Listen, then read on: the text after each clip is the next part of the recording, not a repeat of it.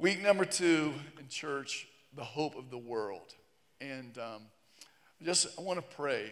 I have a heavy burden I'm carrying this morning. It's a message that just considering where we are, what God's doing in our church, the challenges that we're facing, I can see we've made a lot of progress, and the enemy is fighting us on every hand. But we're victorious and we're overcomers. He's fighting me, and I know that from what I'm hearing from many of you, you're coming into a season of warfare, and it's not coincidental. And so we need to be encouraged in the Lord this morning and understand the blessings of being part of a healthy biblical church family. My week started out last week, had the invitation to go down and go deep sea fishing in Mobile, Alabama, and I've never done that. My dad wasn't a fisherman or a hunter. But three other pastors and their sons, I was able to bring one son. I got to take our youngest, take JP. And we went 70 stinking miles offshore. Thank God for 2 bottles of Dramamine and a lot of prayer. I'm not kidding. You know, homesick and seasick, that ain't fun. The only thing that fixes homesick is going home. You know what I mean? The only thing that fixes seasickness is, I don't even know. I haven't figured it out yet. But we had a great time, came back, full week. Thursday went to be in Greenville, South Carolina, our administrative bishop. His father passed away, a good friend of mine. I went to Greenville for the visitation, got 2 miles away from the church with about 20 minutes left on the calendar for the visitation, and my radiator blew. And thank God for Uber. I left my truck right there. And thank God I got that close coming off Interstate 85. Have y'all gone up Interstate 85 North on that side of town lately? That's like, you need prayer if you do that, you know. But I had to pay $1,050 to tow my old Land Cruiser, which is only worth about $1,500 back, and got to ride in a tow truck with a guy that needs Jesus. Like, needs Jesus. I have the vape odors and all kinds of other odors and demons I had to get delivered from. But thank God at 4:15 on Friday morning a.m., I got to lay down in my bed to get up at 6 o'clock and go to Cleveland, Tennessee, and drop off one of our children and 2 of our kids for school. And what I'm just telling you is, I'm wore out. I bet you are too. And I thank God for our church family. I share all of that to just commiserate with you. But we're overcomers. And I share this stuff to not get up here and become Dale Carnegie. You know, God bless you. It's been a wonderful week, and next week's going to be better. No, this week has stunk. And this next week, it might stunker. But we're going to get through it. Amen? Because we are members of a great church that's alive, and it's the hope of the world. Hebrews chapter 11, verse 7, there's a great passage, and I love this particular verse. It's the faith chapter where it mentions all the great patriarchs and how God used them. But I don't know if you've ever noticed this. It says, by faith Noah, when warned about things not yet seen, in holy fear, built an ark to save his family. He built an ark to save his family. 120 years. 8 people survived it. I don't know what the real number is, but I've read this past week that somewhere between 4 billion and 7 billion people could have been on planet Earth at that time. I didn't know that. I'm not even saying it's 100% true. But we do know a lot of people lost their lives. And just 8, 7 of them related to Noah. And a whole bunch of animals in a chaotic situation got on a boat and watched God flood the earth. And Noah that point had to be thanking God for his instruction to build the ark, how to build it, and for the obedience of year after year, decade after decade, building an ark to save his family. I like that. You know, the theologians say that the ark in the Old Testament is a picture of Jesus in the New Testament. And there's tons of parallels. We know that to be true. A type and shadow of the Old Testament. We see it being Jesus the Messiah. There's one door into the ark, and Jesus, he's the one door into eternal life. He is the way, the truth, and the life. Other writers have said that not only did the ark represent Jesus the Messiah, but it represents the church. The church. And Jesus, like Noah, decided to build an ark or to become an ark to save his family. And then Jesus built a church and is still building it. And he says the gates of hell will not prevail against it. And it's God's plan for redemption in the world. God's plan to save the world is through the church. Now, as I mentioned last week, the church is the hope of the world. That's a strong statement. And I know some people push back and go, I thought Jesus was the hope of the world. Well, Jesus, the Bible is clear that the church is now the body of Christ in the earth. And the Holy Spirit empowers us to be the hands and feet, even the voice of Jesus in the earth. And so the church's health dictates a lot of what happens in culture. And so we all know, man, God help us to be a true picture of the kingdom, that we would be a place where this is an outpost of God's kingdom, and that we understand, hear me, I want you to have higher appreciation and value for the church. This is not an organization, and we're not church du jour. This isn't like, do I go to Publix or Kroger or Walmart? We're the church of the living God. And we're an organism. We're a big family, and he's the head. And he sends his Spirit to empower us that eternal things of eternal consequence and significance will happen in this room and in the relationships that we have with one another and how we engage the culture. Now, the proposition for this little two-week series I mentioned last week, and it is this: a biblical church where people are loved, his truth is proclaimed, and his Spirit is welcome is a place where life transformation happens, and it will be like heaven on earth. This place should be very special if Jesus is exalted, if the Holy Spirit is welcome, and his truth is proclaimed. This should be a special place where people are transformed. Amen? Come on, amen? So I'm preaching this to you to, I think it's important that we understand a higher value, that we give greater importance to the health of our local church family. It's really important. Now, Ephesians chapter 1, verse 17, Paul says these words. Now, I've got a lot of scriptures for you this morning, so take notes or take pictures, and may the Holy Spirit help us to absorb what the Lord is saying to us. Verse 17, Paul says, I keep asking that the God of our Lord Jesus Christ, the glorious Father, may give you the spirit of wisdom and revelation.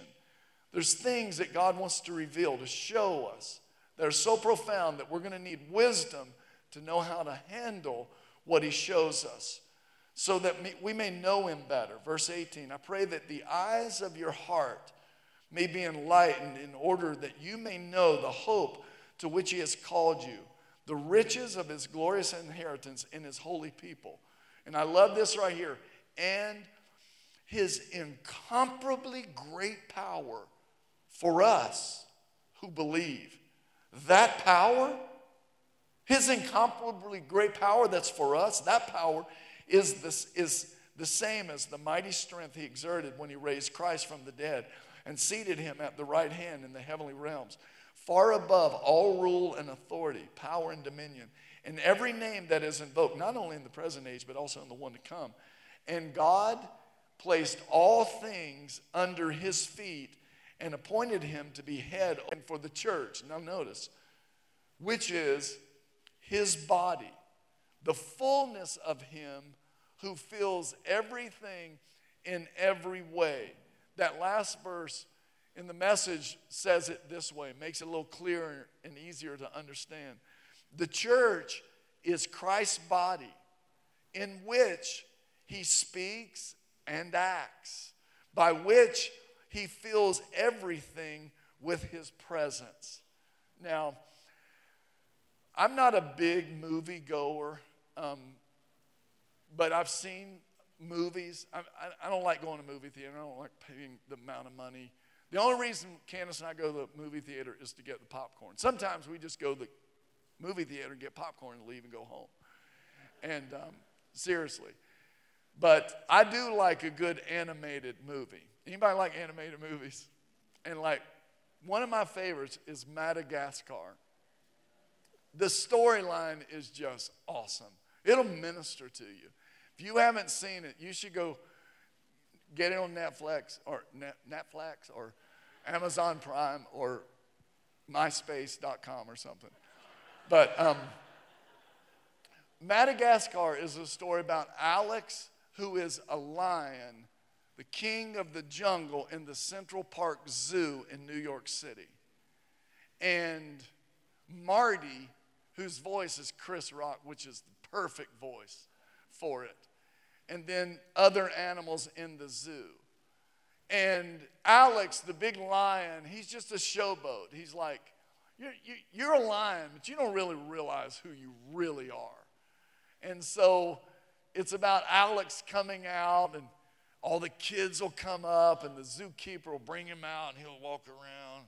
And he's really a pansy. He's a wimp. And they throw him like filet mignon and stuff. And so he's just kind of spoiled. He's in a zoo in New York City. And lions do not get to be lions in a zoo in New York City. And there's something in the zebra, Marty, Chris Rock's voice, who's like, Alex, Alex, you know how Chris Rock does. Come on, man. You know, and the zebra's like, we were born for more than this. This is a bad deal for us. We ought to break out where we can go be who we are supposed to be. But he can't sell them. And Alex the lion one time goes, Marty, have you ever eaten a steak? And Marty goes, have you ever tasted freedom? And it goes on. And so Marty goes, I'm breaking out. And he breaks out, and the others they get worried, and they have to go get him.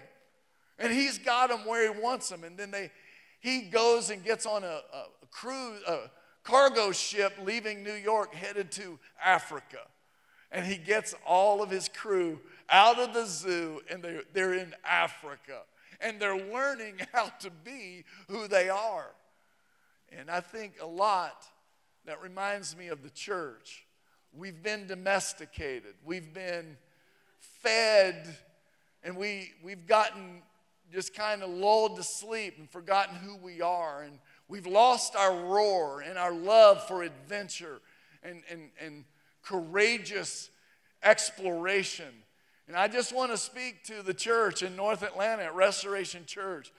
And I'm a pastor that pushes the envelope. When I see who we can be in Scripture, what God's called us to do and to be, it's to be more than some lion who just waits on the zookeeper to come and drop in a fresh prime rib. There's something in our DNA that says we were born for more than this. And the problem is, many of us, we've only been exposed to Central Park Zoo. We've only been exposed to a Western church that is safe and secure and convenient and entertaining, and it plays to our felt needs of individual, rugged individualism. And I'm calling us this morning to wake up and to realize we were born for the crazy adventure that's happening around us. And it's time for us to go out and be courageous, wild, take risks, believe God for the impossible, and realize the spirit of the resurrection is alive in us. Amen? Now, when the Bible describes the kind of power that's available to us, it sounds hyperbolic, like that's a hyperbole. And hyperbole is exaggerated statements or claims not meant to be taken literally. And that sounds like a lot of preaching. But what if the Bible is accurate and the church has been domesticated to the point where the eyes of our hearts haven't been enlightened? We don't have the spirit of wisdom and revelation. We don't realize what we can be. What if the Bible is accurate and we've been misled? What's the point then? There's two challenges, I think, way the enemy lulls us to sleep. And the first challenge is this: the church as entertainment. The church as entertainment. Everybody say that with me. The church as entertainment. Now, the impact of consumerism on American culture cannot be overstated. And when we come as consumers to the church, we end up approaching our Sunday worship with an attitude that can be summed up in one simple phrase: I want experts to put on exciting events that meet my expectations. Everything in our nation has been put into bite-sized consumerism entertainment. Everything has to be amazing. It's not enough for things to be good or true or faithful. Everything's got to be tantalizing. The news isn't even the news, because everything in our world has to keep our attention and call for more and more and more and more. Consumerism has another negative impact that is seldom considered. When everything is amazing, when our small groups are incredible, that new church app is unbelievable, our kids ministry is fantastic, and our pastor is hilarious or whatever. And that, I'm not saying that's what you say about me, but these are the way the things we describe when we invite people to church. And the hyped expectations don't match the depth of the pain that many issues that we're facing and the issues that we're wrestling with. We have a church that's amazing, it's ridiculous, it's incredible. And we're left dealing with a little chaplain's talk to inspire us for a couple days while we're enduring abuse, abandonment, unemployment, divorce, bankruptcy, the stress, the very real stress of living from paycheck to paycheck. And the church should be the place where we are not just promised more, but the place where we can be vulnerable and real and transparent, so that then we can experience more. COVID put a stop to the church show. A lot of churches opened back up eventually, but they went back to the show. In consumer church, pastor can't speak prophetically. He or she becomes a used car salesman or a professional speech giver, a TED Talk speaker. And it's the zoo. It's the lion coming out and roaring with no courage, no identity, who's not able to preach a prophetic word because people want to be entertained, and we've raised them. Come back for more next week. Let's list the things that people expect from their church. A consistently good service, strong age-specific ministries, a certain style, volume, and length of singing, a well-communicated sermon, conveniences such as parking, a clean church building, coffee, childcare. Yes, he said parking, but everybody just keep looking straight ahead. For real, though, now let's list the commands God gave the church that they must do in Scripture. God said that we must love one another as I've loved you. We must visit orphans and widows in their affliction. We must make disciples of all nations. We must bear one another's burdens. Now let me ask you, of these two lists, let me ask you, what would upset people the most if the church didn't provide the things from the first list or if the church didn't obey the commands in the second list? You and I both know the attendance shrinks. We can forfeit the stuff on the second list, God's list, but don't forfeit the stuff on our list, because church as entertainment is what we're used to. The church of low-level commitment, infrequent attendance, church at arm's length, pastor that's a good guy, vanilla, but never really gets in my grill. Now, you go, Pastor Chuck, why are you saying this to us? Do you not realize who we are? We are the Restoration Church. We're hardcore. And we are. And I love it. But I don't want us to ever get domesticated or soft. We brave shuttles together. We don't need the conveniences of, we wait on shuttles to leave. We sit and we defy Dr. Fauci, and we sit next to each other and shake hands and hug necks. And we are woke. We know what's up. And you know what? Thank God we do. And how many of you agree? For the most part, that's exactly right. This place is alive. God's Spirit is welcome here. People are being transformed here. And the best is yet to come. We're a last days church. 100 proof.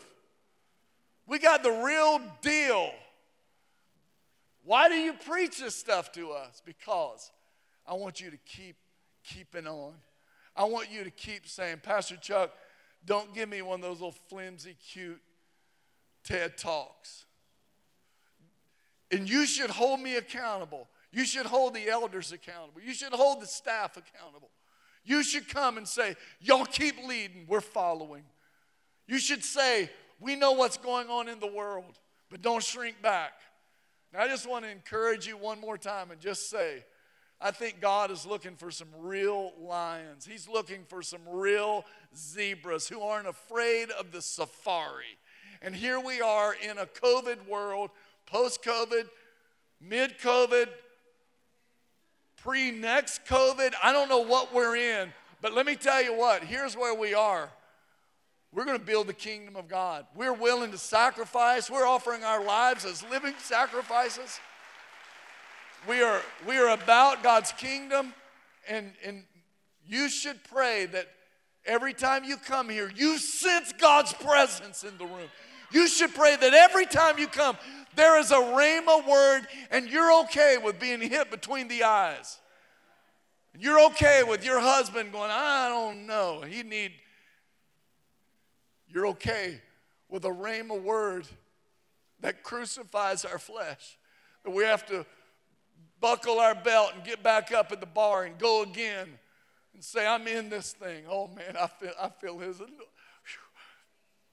We're at end times church, brothers and sisters.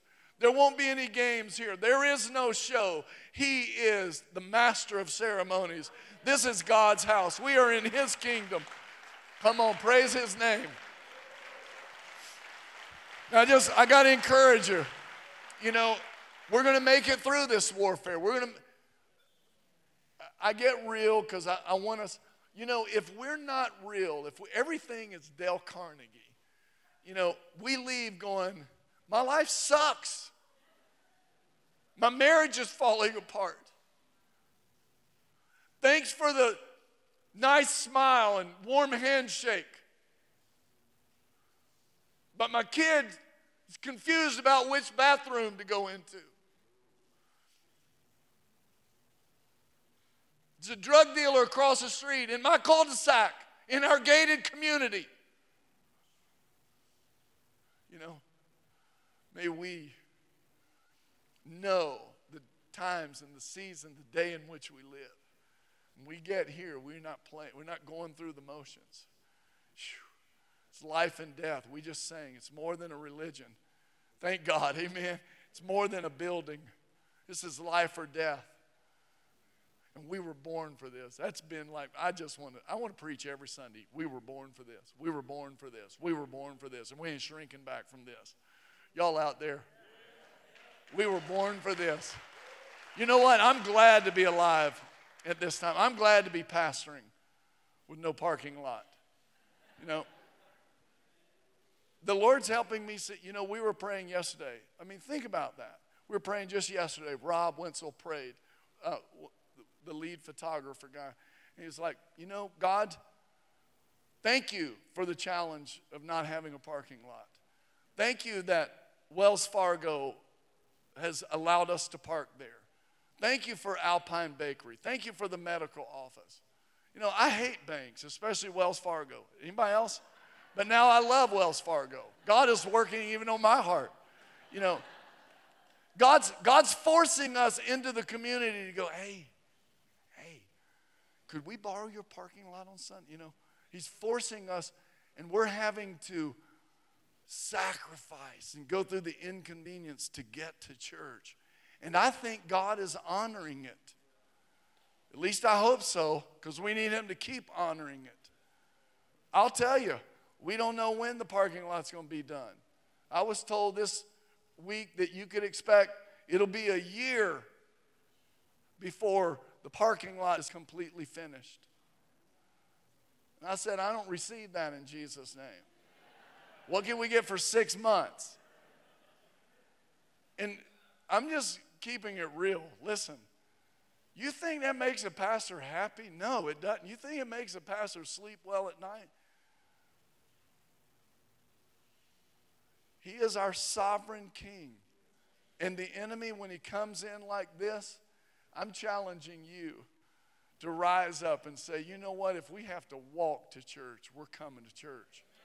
We got 8 people ready to walk. You're like, what is it? What's next? What's coming next? I don't know. But what if we lost it all? And we go, we're going to a place where we've got to get there. We're not going to be entertained. We're going to be transformed. I didn't preach this long on point number 1 earlier in the early service, but maybe we need to hear it.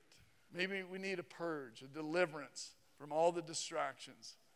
We don't come to be entertained. The second thing is this. Church for the individual. Church for the individual.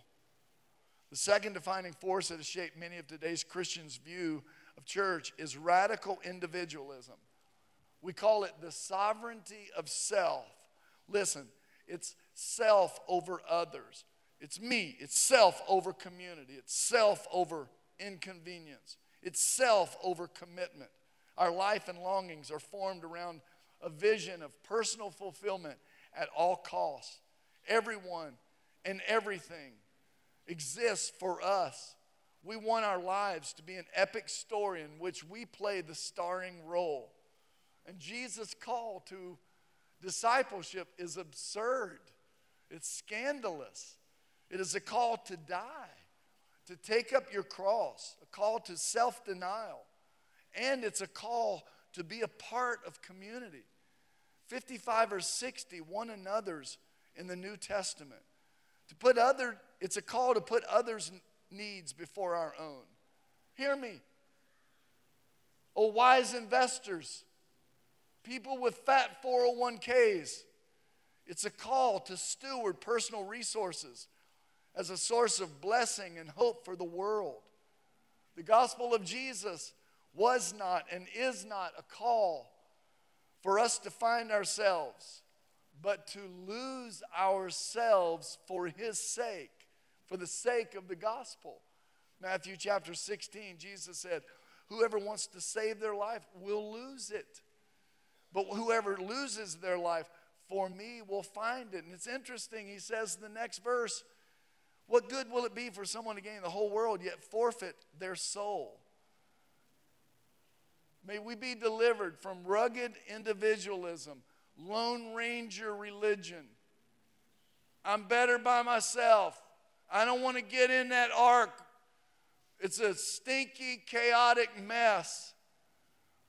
And there's poop to clean up. And there's people who've been stuck in the same vehicle for weeks. Go ahead. What's the alternative? Well, it's not going to flood. I'm good. We're in a desert.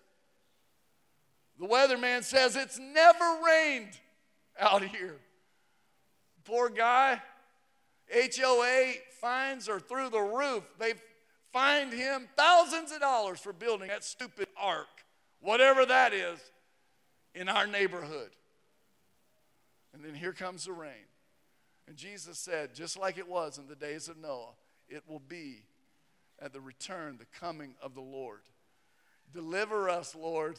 Look at me. I'm educated too, a little bit. I got some savvy and some street sense too. I'm not all that. But God, deliver us from rugged individualism. Deliver us from declaring our independence. May we come to understand He calls us to value community. Now, I want to share just three things real quick. What is happening here in our church? And what's my responsibility? And I want you to ask yourself, have the eyes of your heart been enlightened to understand the riches to which He has called you? So three things. The first is you are called to community. You are called to community. Everybody say it. I am called to community. I am called to community. You, listen to me, you have a responsibility to us if this is where God's called you.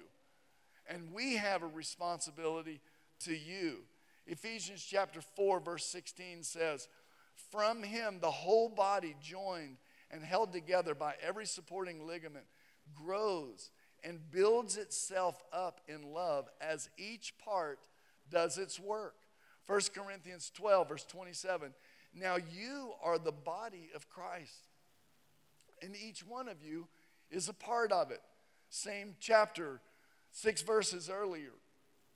Verse 21 says, "The eye cannot say to the hand, I don't need you," and the head cannot say to the feet, I don't need you. You are, look at me, brothers and sisters, we're getting ready to start tonight our new season of small groups. We call them people groups. And there's 27 different small groups all over 4 counties, Forsyth, Fulton, Cherokee, and Cobb County. In fact, I want to ask all those that are part of the people group leadership team to stand, all the lay pastors and hosts, if you'll stand. Let's give these people...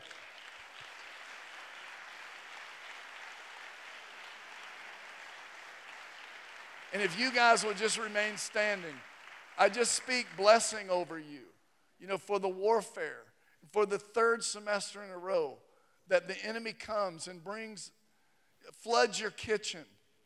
This isn't fun. This is warfare that we go through.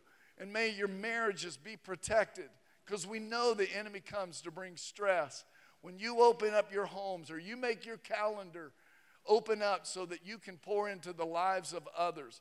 How many of you will pray for these and that you will honor them as though who serve in a way of worthy, that they deserve our honor and support and prayers? How many of you will pray for them? In fact, right now, Lord, we speak over every one of these men and women, their homes. Protect them.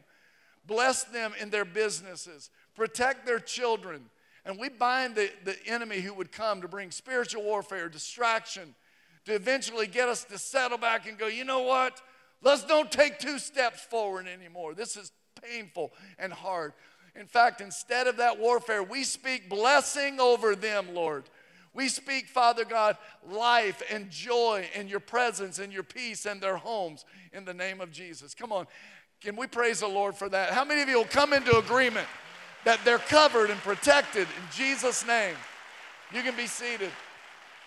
Not only are you called to community, you're called to value community. It is your lifeline. The ark can get messy, zoo-like.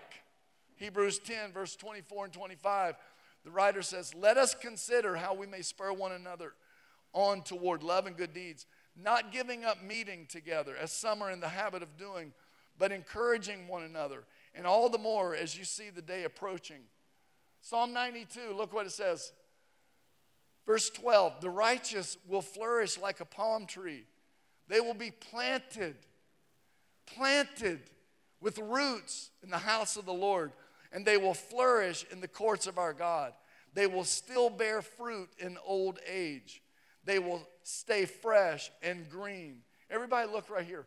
Rooted, planted, established, and flourishing. I love this, the promise right here, that even in their old age, they'll still be bearing fruit. How many of you want to be bearing fruit when you get older? How many of you are thankful you're not older yet, but if you ever do get old, you're going to be bearing fruit? I want to break this down a second. Don't skip over a verse that is so packed with significant revelation for us. Planted in the house of the Lord, or the courts of the Lord. Planted. The average committed believer now in America goes to their church 1.8 times a month. Let's never do that. The average Restoration Church member is like 3.8 per week. Let's keep it that way, amen? We go to prayer meeting, we go to Bible study. Let's keep it that way, amen? We got three of us. Let's raise the bar, 4.8, amen? Planted. My children, oh, Lord Jesus, help me. I wasn't going to say this, but like, for the Ramseys, we didn't just go to church. It wasn't Dad's job. We had to make some tough decisions sometimes. You can't do that because of our commitment to be planted. And I'm so thankful we did it. And I see families make those mistakes for years, and they don't think it's going to matter. You know, but when I'm 70, I'm not going to look 70 or feel 70. Why? Because I've got children who were planted. And I may not be having fruit on my limbs much like I did when I was younger, but they do. And the stress of me worrying about them and my grandchildren, my great-grandchildren, I'm going to still be flourishing because we were planted in the house of the Lord, and now we're flourishing in the courts of our God. And we're getting older, but we're not feeling older. Are y'all out there? You know, this is good Bible teaching. In fact, like my son, we're here, Erica and her children, they're serving in Colorado Springs. Her husband's a chaplain in the Army, and they sacrifice. The suicides, the issues these chaplains are facing, it's just incredible. And I just feel God saying, move back to Atlanta, don't y'all? North Atlanta. You know, and Brandon comes in, our oldest son from Chattanooga area and Bethany. And, you know, they will tell you, how many times have I told you and Joey, you can't just serve and give. You got to be planted somewhere. You know, Brandon and Bethany, and the story is, Dad, the problem is we've looked all over Chattanooga and we're comparing everything to Restoration. And I'm like, all the more reason, move back to Alpharetta. Amen? There is a Restoration in Alpharetta, you know? How many of you just agree with me on that? Receive the word of the Lord in the mouth of two or three witnesses. Let the word of God be established. Amen. But as a pastor, I don't have like a new way to look at a Hebrew word. I just have some good old common mom and dad, devoted Christians parenting skill. be planted. Value gospel community. It's an ark. It will save you on a rainy day. How many of you receive what I'm just saying right now for the Lord? Come on. You know,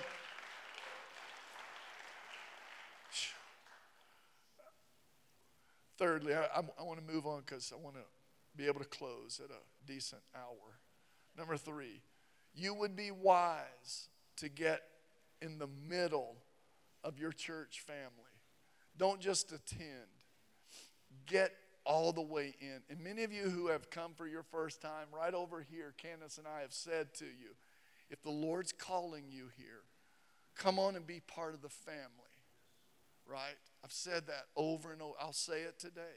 If the Lord's not calling you here, and that's okay, may you find where he's calling you. But if he is calling you here, don't be on the peripheral. What happens to sheep who stray? They get plucked off by wolves and predators. You know, the Bible says, and again, this is really simple, common sense, but I promise I feel my pastor's heart about to explode. 1 Peter 5:8 says that Satan roars around or roams around like a roaring lion, seeking whom he may devour. It doesn't say he is a roaring lion. It doesn't say he's posing like one. It says his strategy is the same as a lion. What does a lion do? A lion never runs into the middle of a herd of antelope, hyena, or sheep. He just stalks around the edge. And he waits for one to get distracted, to lose pace, to become vulnerable. And then he plucks them off. And everybody listen, I don't say this disrespectfully, but the Bible, Psalm 100 verse 3 and many other places says, compares us to sheep. And sheep are not the brightest animals on the ark. And we should just accept that without being insulted. And realizing if we get full of the Spirit, we will be protected, smart sheep. But sheep wander. Sheep are easily distracted. And sheep get on the peripheral and sheep get eaten. And if I were you, I would get in the middle of this fold. Dylan, would you, Pastor Dylan, would you come one more time? And if Dylan is the pastor of the church, he's the shepherd. Step over here in the light. Give it up for Pastor Dylan, good-looking, handsome young man. If he's the shepherd and I'm one of the sheep, I'm going to not just set out over here and go, ah. He's a good shepherd.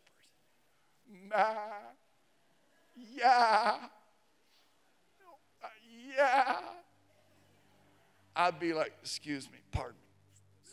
Excuse me, pardon me. Excuse me, pardon me. Excuse me. Because I'm not going to be breakfast or lunch for a wolf. I'm going to get right up here close to my shepherd. Amen? Thank you, Dylan. Coming to close, listen, God help us to just get practical, good Bible teaching where we can raise healthy children, godly families for future generations to come. We went, JP and I drove down, we got there late Sunday night and we were out on the boat early, going 70 miles offshore. I've never been deep sea, well, I've been deep sea fishing, but it was like in destined. It was like we didn't catch anything and they didn't know what they were doing, and we could always see the shoreline, so it wasn't like deep sea fishing, but this was deep sea fish, 70 miles offshore. And we get out there and we see all the instruments on the boat, and we drop our line 240 some feet. And those little minnows on there, and we drop them down in that red snapper. And bro, we've had red snapper all week long. I thank God for those red snapper. They were flying around in that ocean last Sunday, but they're in my belly this Sunday. And I learned a lot. One was, when they hit that line, that 25-pound red snapper, and you start 240 feet down, that thing is fighting. And then sometimes it's like, it's not fighting. You're like, is it still on there? And it's swimming with the hook to take the pressure off. And what I learned was to get through other schools and types of fish. And on one of the casts, I had a good red snapper. I could tell this one was a good one.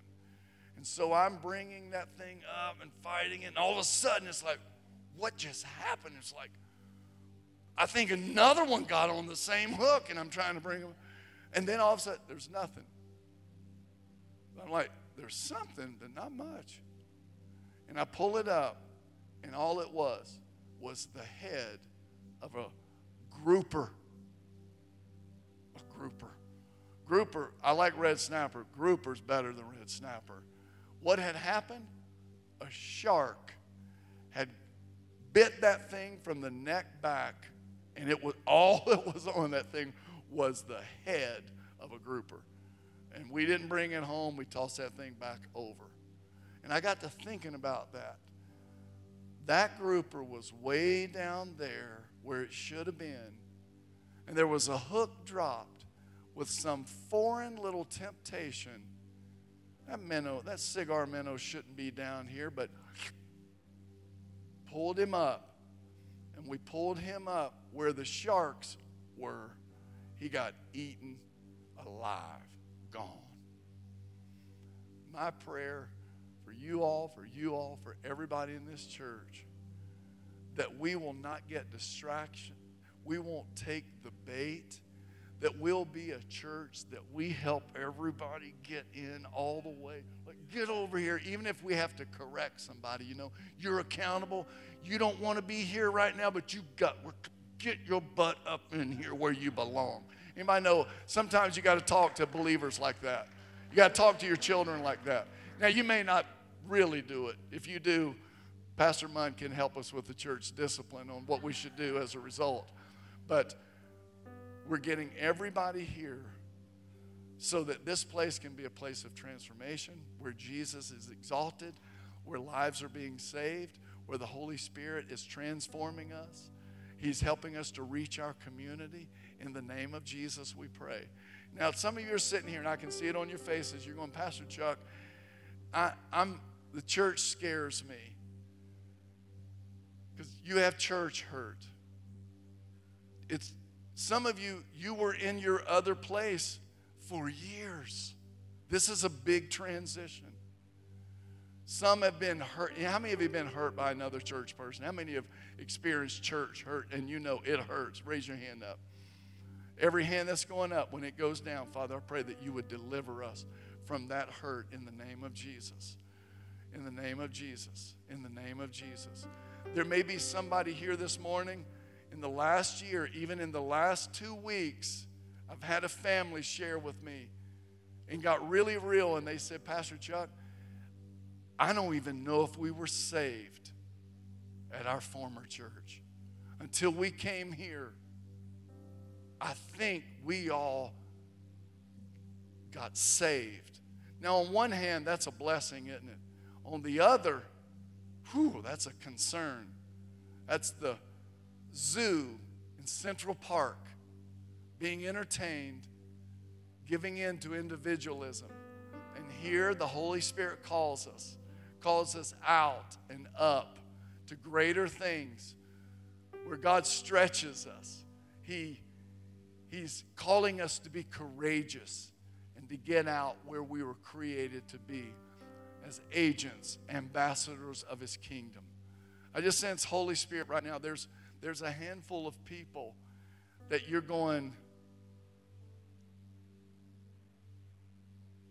I need to make sure I'm in. I'm saved. And you feel the Holy Spirit calling you right now. I want to ask everybody if you'll just stand with me reverently as we praise you, Lord.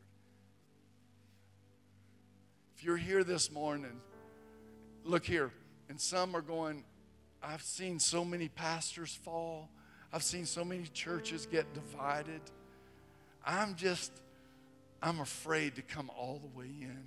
God wants to help you with that fear, and we need you, and you need us, so come all the way in. If you're here this morning and you say, I want to lay down my hurt from my past, I want to lay it down, I want you to just raise your hand, and you've got a specific person or a specific situation that comes to your mind, and you're saying, I want to be delivered from it. I want you to raise your hand all over the room in Jesus' name. God bless you, God bless you, God bless you. Lift them up high in the name of Jesus, in the name of Jesus. Now, you can put those down. If you're here this morning and you're like, I feel God calling me to more, and you go, my salvation, I'm not sure I've been saved. And I feel the Holy Spirit calling me, and I want to make sure I am. We're not playing any games right here. I don't trick you into this stuff. But if you're here this morning going, I want to come alive spiritually, fully alive spiritually, in Jesus' name, on the count of three, I want you to raise your hand. Are you ready? Pray with me, people of God. On the count of three, 1, 2, 3. Just raise your hand. God bless you. Hands going up, a bunch of them. Hold them up just a second in the name of Jesus. God bless you. Hallelujah. 8 or 9 hands being lifted up. We just thank you for it, Father. Come on, isn't that exciting? Come on now, everybody, pray this prayer with me. Praise the Lord for that. Pray this prayer with me. Say, Lord Jesus, I come to you, I need you, and I want you in my life. Come on, everybody say it. I surrender to you. I offer my life to you. Forgive me of my sins. I repent, and I turn from those wicked ways. And I come to you to make you my Savior and my Lord. Change me. Transform me. Use me. Fill me with your Spirit. Come on, say it again. Fill me with your Spirit. In Jesus' name I pray. Amen. Now, if you prayed that prayer right now, and I don't know, there's 10 or 12 hands, maybe more, that went up. And today's a new day. Behold, it's a new season. It's a new era. And may now the Holy Spirit just fill you with life. And may He continue to fill this church with life in the name of Jesus. Come on, can we give God praise? Praise you, Lord. Praise you, Lord. If you need prayer this morning to process maybe what the Holy Spirit is speaking to you, I'm going to be down here. I'm going to ask elders to join me, staff members to be available. If you need prayer over anything that the Holy Spirit's bringing up, we're here to minister to you in Jesus' name. And I pray that everybody, I don't know if everybody goes to a people group tonight, we're going to need some help. But may a whole bunch of y'all, may the right amount of people go to people groups tonight. And may the Lord move on some hearts. This 26 needs to turn into 40 by Christmas time. How many of you will agree with me that we're going to have a bumper crop harvest, and God's going to help us raise up more leaders? Are y'all out there? In the name of Jesus. So now, may the Lord richly bless you and keep you. May He make His face shine upon you. May He be gracious unto you. May He lift His countenance upon you and give you peace. In Jesus' name. Come on, say it. I receive it. God bless y'all. Have a great afternoon, a good week. We love you.